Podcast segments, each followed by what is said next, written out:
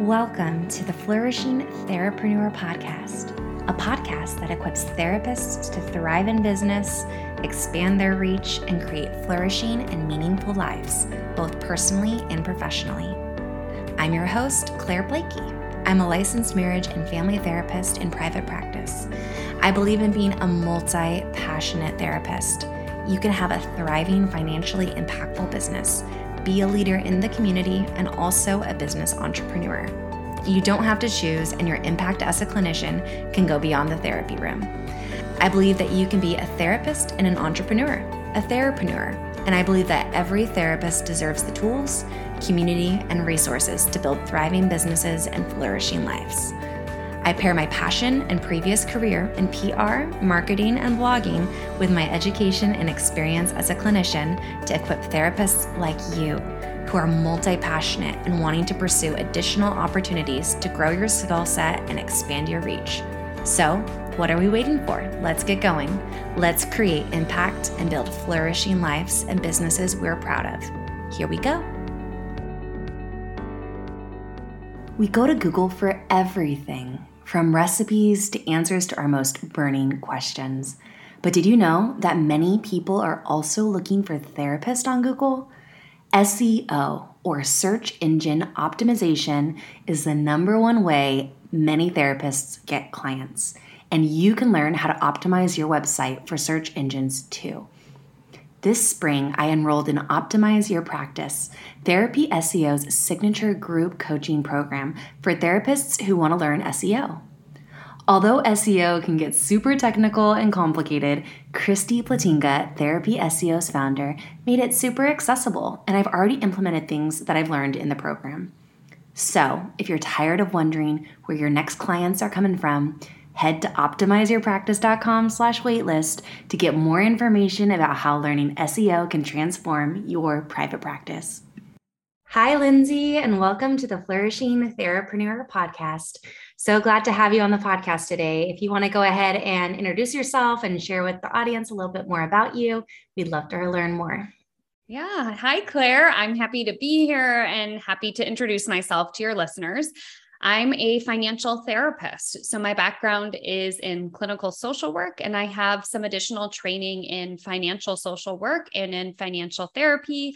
And in addition to having my private practice where I do financial therapy with clients in the state that I'm licensed in Michigan, I also have a coaching arm where I help other private practice therapists rewrite their money stories without spiritual bypassing so they can set and stick to sustainable rates and grow profitable practices in alignment with their values.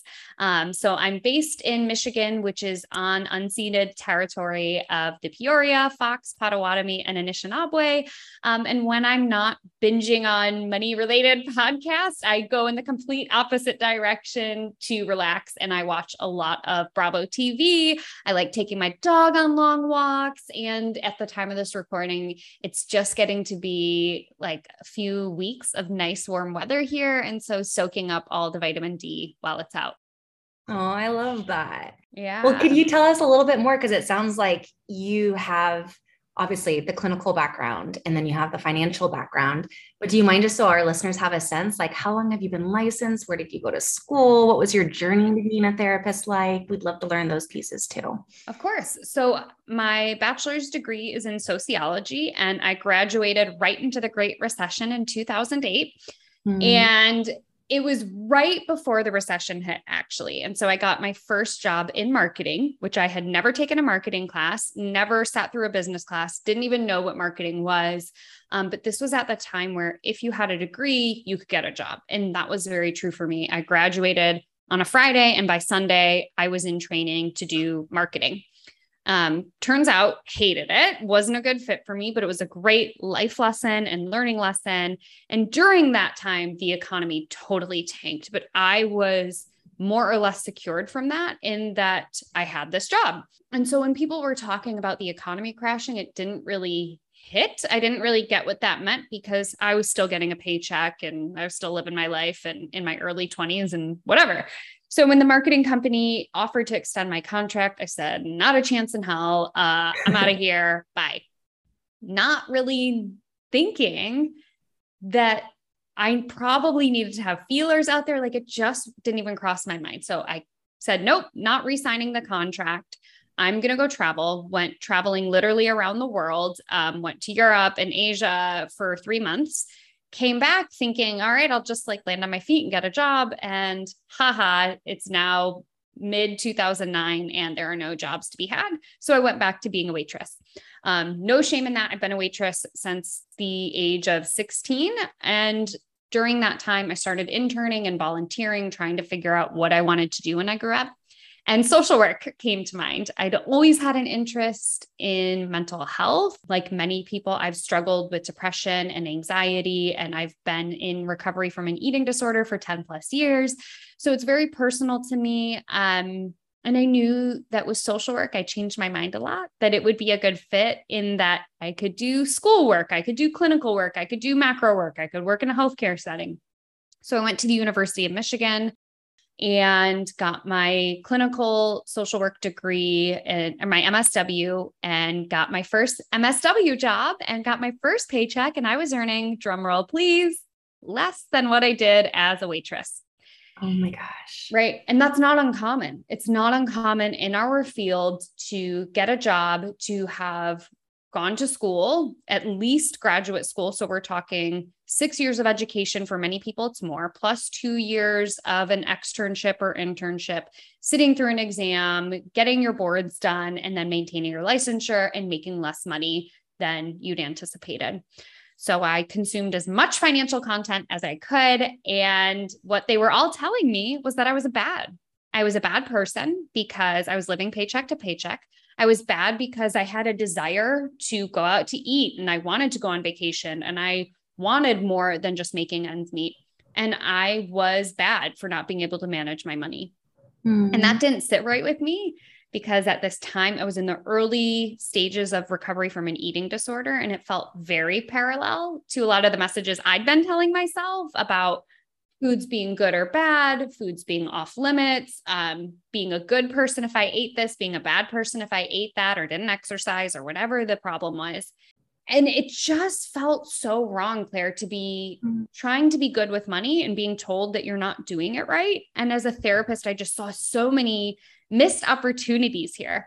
And mm-hmm. that really kickstarted my love for personal finances and trying to figure out a more ethical and equitable approach to them. Mm-hmm. And that's when I found financial social work. That's when I found financial therapy. And that's when I really came into my own of wanting to help my clients with money. Because as social workers, I was trained when somebody comes in with a financial issue, you refer them out you refer them to a credit counselor or you refer them to a bank or you refer them to anybody else but certainly not you and i just thought that was so so messed up like here i am trained to hold space for people str- struggling with depression with anxiety with mental health issues but i'm not allowed to talk about money well especially because that's something that impacts all of those things yes yes the connection piece it's like it feels similar like in the sense that like money is an intimate topic. Mm-hmm. And in the same way, sex is an intimate topic, but people specialize in sex therapy. Ding, ding, ding. 100%. 100%. I couldn't believe that our field was being told we weren't allowed to talk to our clients about money, but exactly. We're allowed to get training in trauma and sex and polyamory and abuse, neglect, you know, the list goes on and on. When it comes to off limit topics, therapists should be on the front lines of holding space for their clients. Yeah. And so, like, what a missed opportunity that very few of us get training on how to talk to our clients about money. Now it's a little bit different. I graduated in 2011 with my MSW. So it's been over a decade. So now there are a few schools that offer financial social work tracks or who have some personal finance courses but when I was in school, the only time we talked about money was in a death and dying class when we were talking about things like wills, trust, durable powers of attorney, things like that. But that's the closest we ever got to to talking about money. So you're you're so right that what a missed opportunity. What what a what a gap in our field.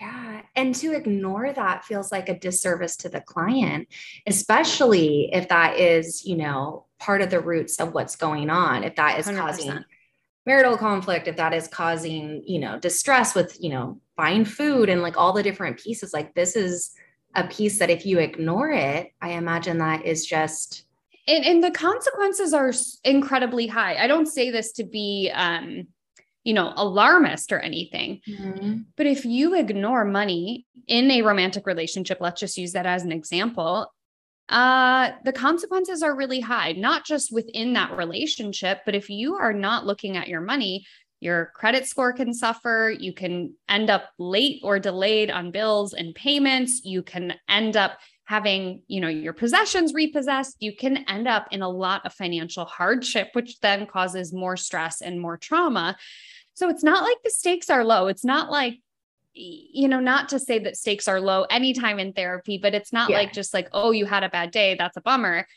It, the stakes are really high here. Our relationship with money and how we engage with it impacts every aspect of our lives. There's no human that doesn't have to earn, spend, loan, lend, engage with money in some way. Yeah.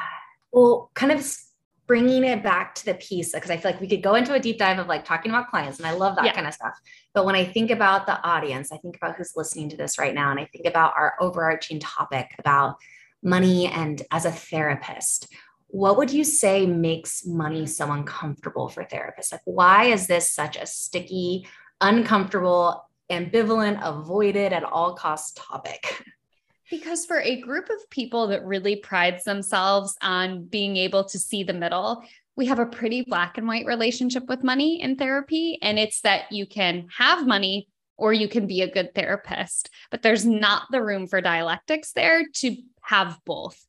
And this is reinforced in our schooling, in our internships, and within our peer groups, right? So we have our own relationship with money. If you think of like Bronfenbrenner's um, ecological model of what impacts mm. us. Like we, we talk, I'm, you know, for the podcast listeners, they can't see me, but I'm making circles with my hands and I'm going in and out. So the innermost layer is our interpersonal relationship with money. And on mm. that outermost layer is kind of societal relationship with money. So we bring our own baggage from how we were raised, what neighborhood we grew up in, what was the norm in our life and our personal meaning to money.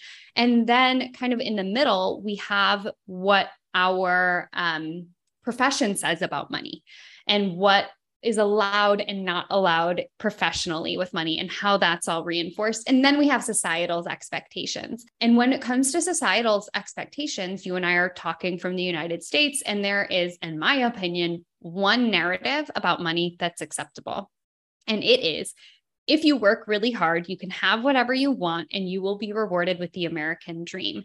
And the only acceptable person to have money within the context of the American dream is a person who is born struggling financially and works really hard and works their way up.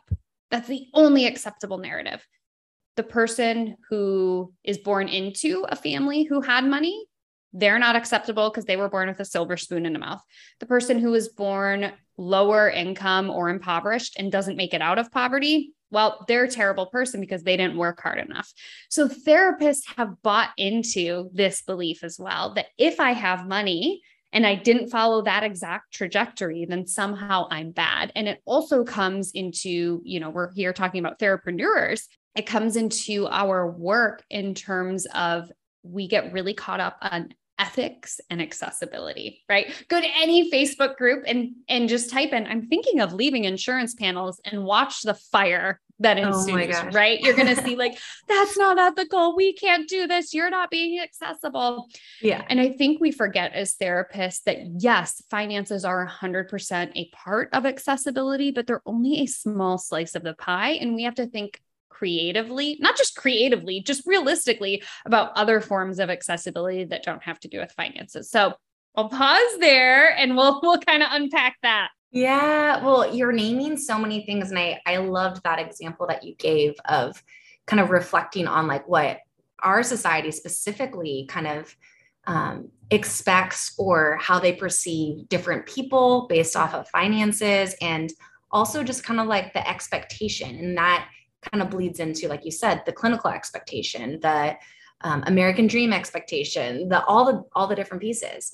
Um, so something that I'm super passionate about, and I'm so glad you're talking about this, is really like unlearning narratives that you've learned in grad school or through clinical supervisors that maybe have passed down like really faulty beliefs or their own kind of process that they haven't processed. And so, what would you say when we're talking about money being uncomfortable as a therapist?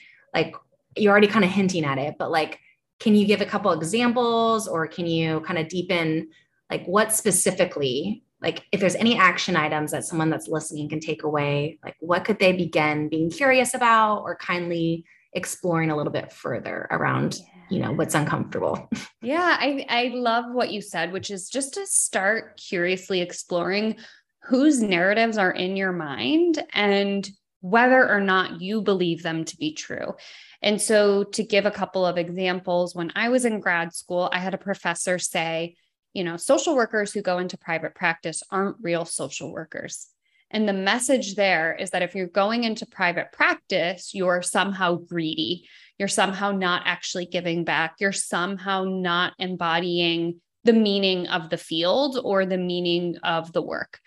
Um, I then think to my first social work job when, after a year of being there, I had you know, never shown up late. I never took a sick day. I was doing all the things I was supposed to do. My the the numbers that we were tracking, like making sure you had enough clients and that people were meeting their goals and that your notes were in on time. All of those metrics were on point or above.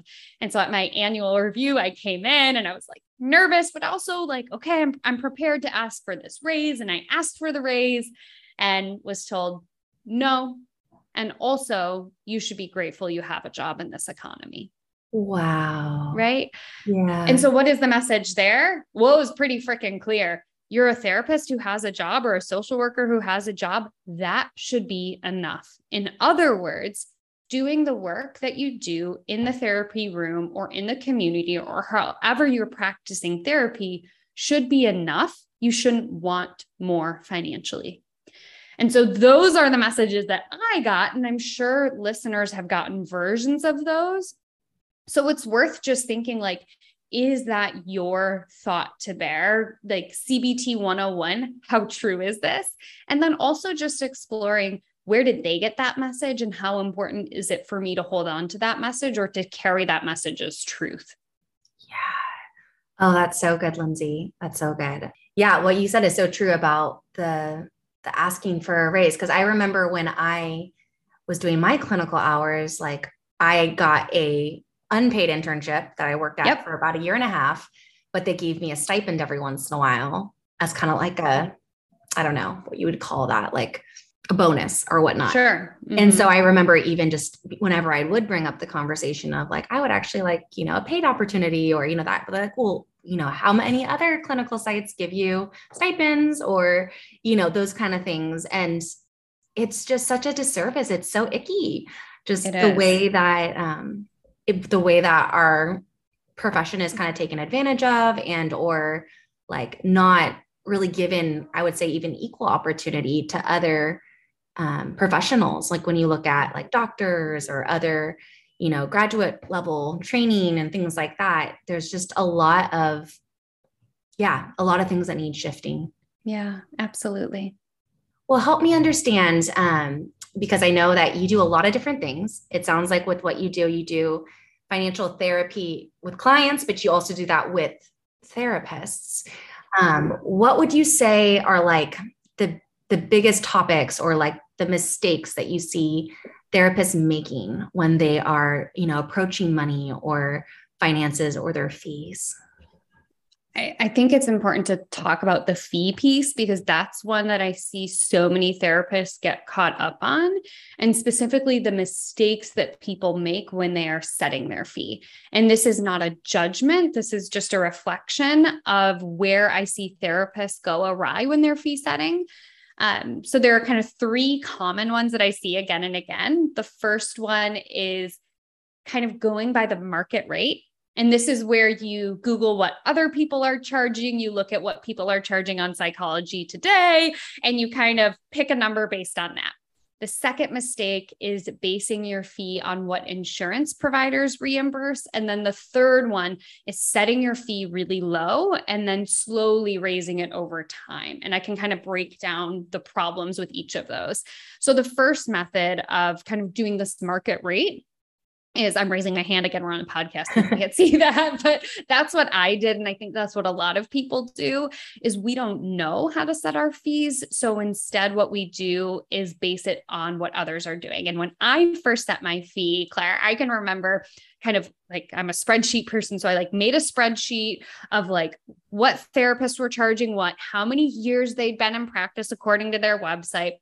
I found an average and then I found that average and I set my rate $10 below the average. And the reason behind that was as a way for me to say, like, I'm more affordable than most people, but I'm not the cheapest. Like that's that's the way I set it in my head. Interesting. so many therapists do this. They like pick a number in the middle and they might slide it up a few bucks or slide it down a few bucks. But the problem with this is that we don't know why people came up with those rates.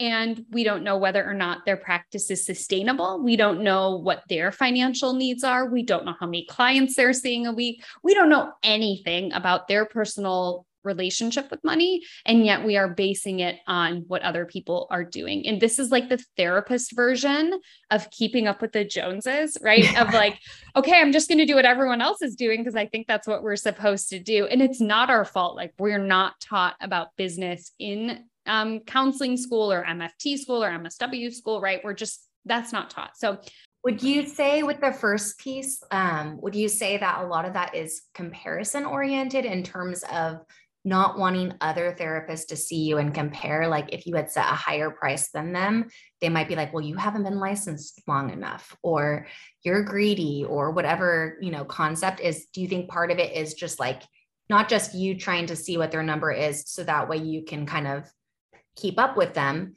but also so you don't get judged for doing the opposite of them. Like if you did your own calculation based off of your financial goals for the year, your, you know, overhead, like all the different things, maybe your number would be like significantly higher, maybe even double that. But the piece of being like, I don't want to appear to be like rocking the boat or, um, yeah, greedy or the opposite, you know? Yeah, I think yes to comparing, yes to not wanting to appear greedy, and also just a basic lack of personal finances in general, therapists are not immune from not having access to financial literacy and education. I think it's something like 12 or 15 states in the US mandate any type of financial literacy education. And even then, we know our education system isn't the greatest. Like, I remember taking like a, a cl- some sort of like home economics class in high school, and we were learning how to like balance a checkbook, right? Like we don't even have yeah. checkbooks to balance anymore. Like it's so outdated. Um, and I also think it's it's a little bit of therapists are really trained to do what other people are doing. Mm. Meaning, we are trained in grad school that if you want to help somebody with anxiety, you must learn CBT. If you want to help somebody with substance abuse, you must learn motivational interviewing. Mm-hmm. And so we are so trained to go against our own intuition. And we're so trained that to be a good therapist is to have these specific letters behind your name or this specific training or this specific intervention available to you that yeah. I think we're so used to just doing. That's what so and so did. That's what it means to be a good therapist. So that's what I'll do. Yeah, no, that makes sense. And would you kind of also say maybe that has to do with like some of the measurable outcomes that we're kind of required to do for progress notes, for, you know, healing and growth, mm-hmm. and like to mm-hmm. prove that we're actually making progress with clients and or in compliance with the treatment model? Yeah, I, I think it's all tied up in that. Yeah. Absolutely.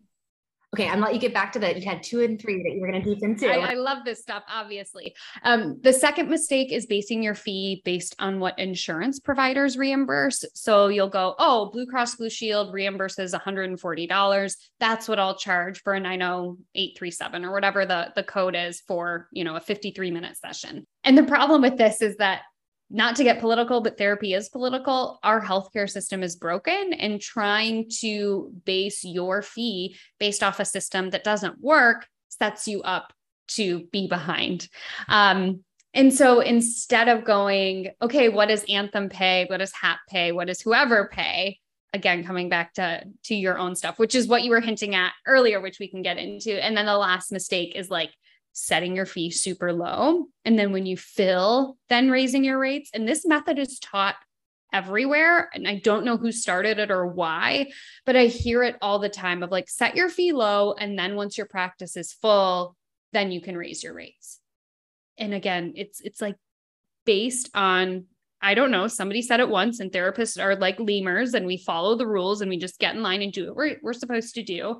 Well, what's funny about that though is like, maybe this is a mean thing to say, but I feel like if you set your fee low, that makes me feel like you're insecure or maybe you're not a good therapist. Like if I was a consumer and I like look on psychology today and there are like different rates, I'm like, why are they so cheap?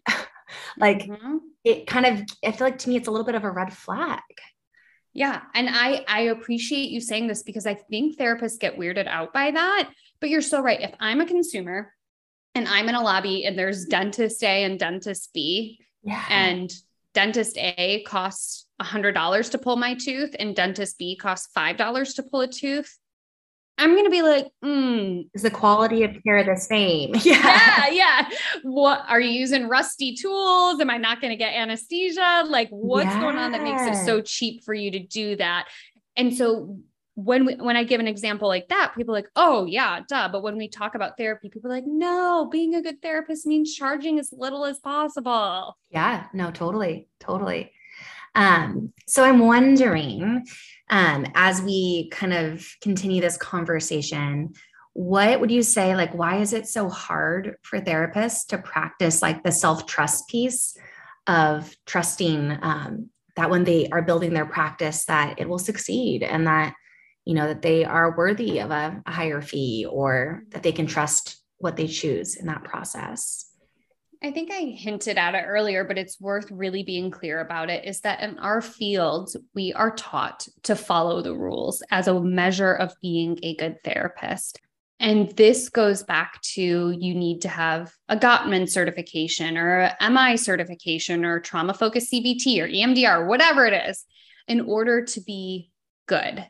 And when it comes to being a good therapist and setting up a practice that works, we are supposed to do whatever the people ahead of us did. And the problem with that is that so many therapists don't have a, a business background, no shade, but we're following other people who didn't know what they were doing. The problem is then you're creating a foundation you're you're creating a foundation that is not built solidly. And what that means is if you're sliding your scale if you're undercharging if you're seeing any and everyone because right to be good therapists we have to be inclusive of all. Yeah. And so then that means you're working a lot. You're probably working weird hours. You're probably saying yes to working with clients who you're actually not the best clinical fit for. Yeah. And you're burning out. You're behind, you're exhausted. We're also terrible at upholding our own boundaries. Like uh, you want to really get a Facebook post going, say, do you guys charge late cancel fees? Whoo, there's another like wave of, of you're bad. yeah. So all of that to say, we have been conditioned to ignore our inner wisdom and even just intellect.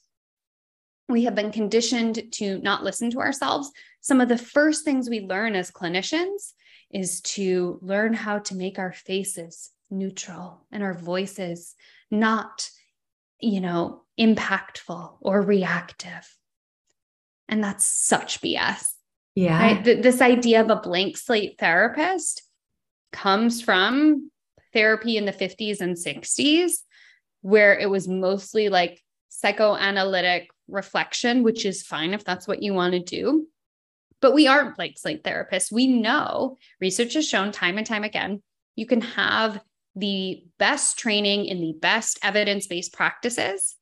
But mm. the biggest measure of therapeutic success when we're talking about whether a client is getting better as defined by symptom reduction mm. and improvement towards their goals is whether or not you click with your therapist, right? It's client client therapist fit. Mm-hmm. So we have to tap into that into that inner wisdom that, yeah, we can use CBT and DBT interventions all day, every day. But being a human and being empathic and being compassionate and being curious and doing it in a way where we actually connect with our clients, that moves the needle much further than anything else. And what that requires is tapping into our inner wisdom. So I know therapists are capable of doing it, but we have been so brainwashed to believe that to be a good therapist is to follow the rules mm. that that actually harms our business savviness. Is we feel like we have to slide our scale to nothing, say yes to seeing everybody, work nights and weekends, and we become martyrs in the process. Yeah, no, I hear that. Well, and I, I've said this a lot to different friends and colleagues, but I often reflect on how being a therapist and the model of like just like what you described, blank slate theory, some of these historical rooted concepts, they actually really conflict with being a business owner. Mm. And the the model of, you know, growing a, a business or you know expanding your reach and like all those different things they almost have like this like friction that mm. happens where I mm. I find myself when I'm being kind and curious and leaning in, it's usually in those moments of when they kind of rub against each other, the business side of me and the therapist side of me, that um, they're like in like almost like a conflict of like, so but I want to be a, a great therapist, but I also want to be a great business owner, but can I be both? Um, and I don't know if you if you feel that as well, or you see that with some of the clients you work with, of kind of like what you're saying, as we're unlearning narratives, as we um, kind of reflect on what we've been taught, mm. and then when we look at the business structure of private practice, or you look at pursuing other entrepreneurial endeavors, is it selfish to make good money? Is it selfish to pursue other opportunities? Um, so I'm just curious if you kind of have seen that with some of your clients as well. It's really interesting hear you hearing you say that. Um, and I'm reflecting on my own journey because when I started, for sure, that's how I felt in that being a therapist and being in business were in conflict. But I really don't feel that anymore. Um, and it is there is a, a model that is eluding me, but I will paint the picture for you that has helped make the shift for me. And it is essentially um, ethical capitalism, which I know is an oxymoron, but but stick with me and I'll, I'll find the model name and send it to you afterwards. But it's this idea if you have a Venn diagram and you have these three circles, you have doing good work, mm. helping people, or I'm sorry, doing work you're good at doing, helping people, and making a living. And those three circles intersect. And at that Venn diagram, in my opinion, of doing ethical business is therapists in private practice because we're helping people, we're doing what we're called to serve, and we're making a living for it. And when we think about the painful part of business or the painful part of exploitative capitalism, it's about extracting as much as possible to get the most that you can. And I don't think we're doing that with our clients if we are doing good work. We're not taking from them. We're actually holding space for them and giving them the tools that they need and or sharing with them the tools they have within themselves so they can be healthier whatever that means for them. And that then causes a positive ripple effect on the people in their lives and hopefully within their community.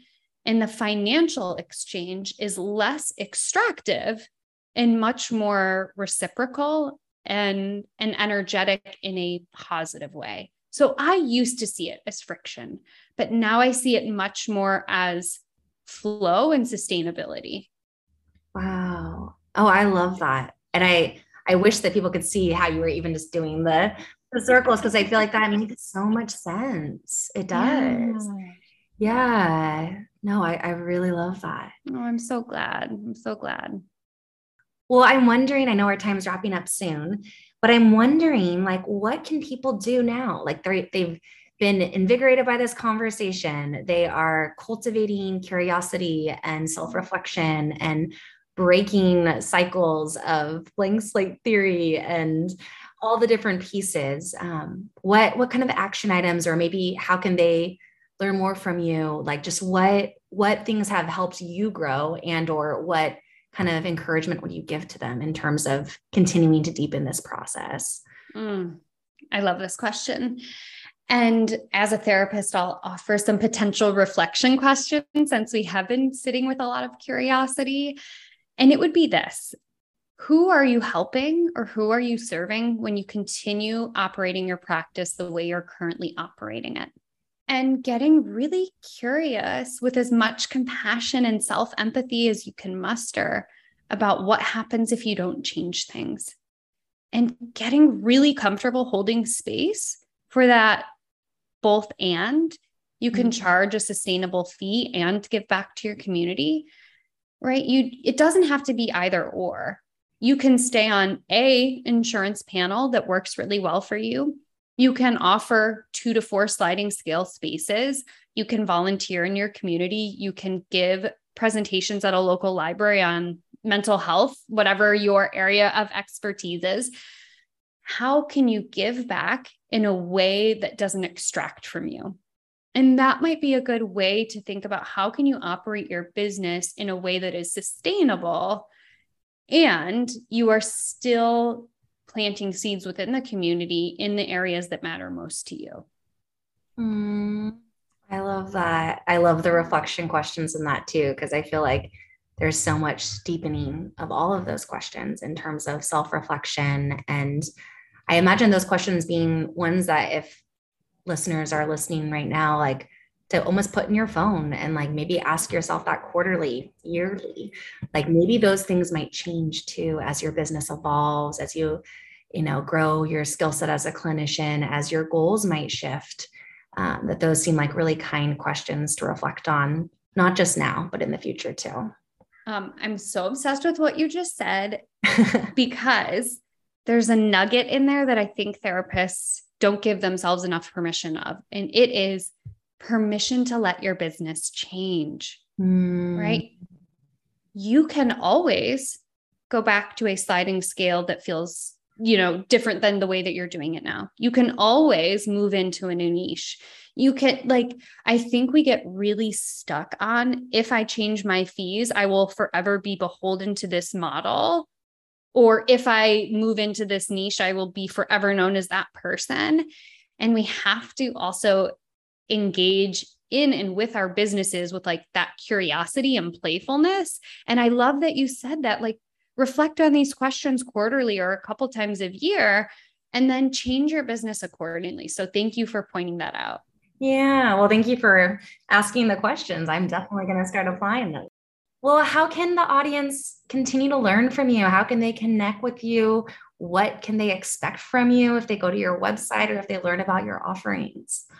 Yeah. So my business is called Mind Money Balance, and you can find me on all the places. Um, my podcast is of the same name. And depending on when this episode comes out, I may or may not be on a social media hiatus. So, a fun thing specifically for therapists to do is I've created a free guide that rounds up my top five resources to fill your practice. And the first thing on that list is cultivating self-trust. So you can go to my website, mindmoneybalance.com slash free guide and it will you know give you what you need. Um, and when you add your name to get that free guide you can opt into my email list. That is where i actually prefer to communicate with folks. Um, so that's a i'm it's a fun in my opinion place to be. I'm the only person who's writing that stuff. So yeah, come come check me out on my website, on my podcast. If you want to follow me on Instagram, I may or may not be there.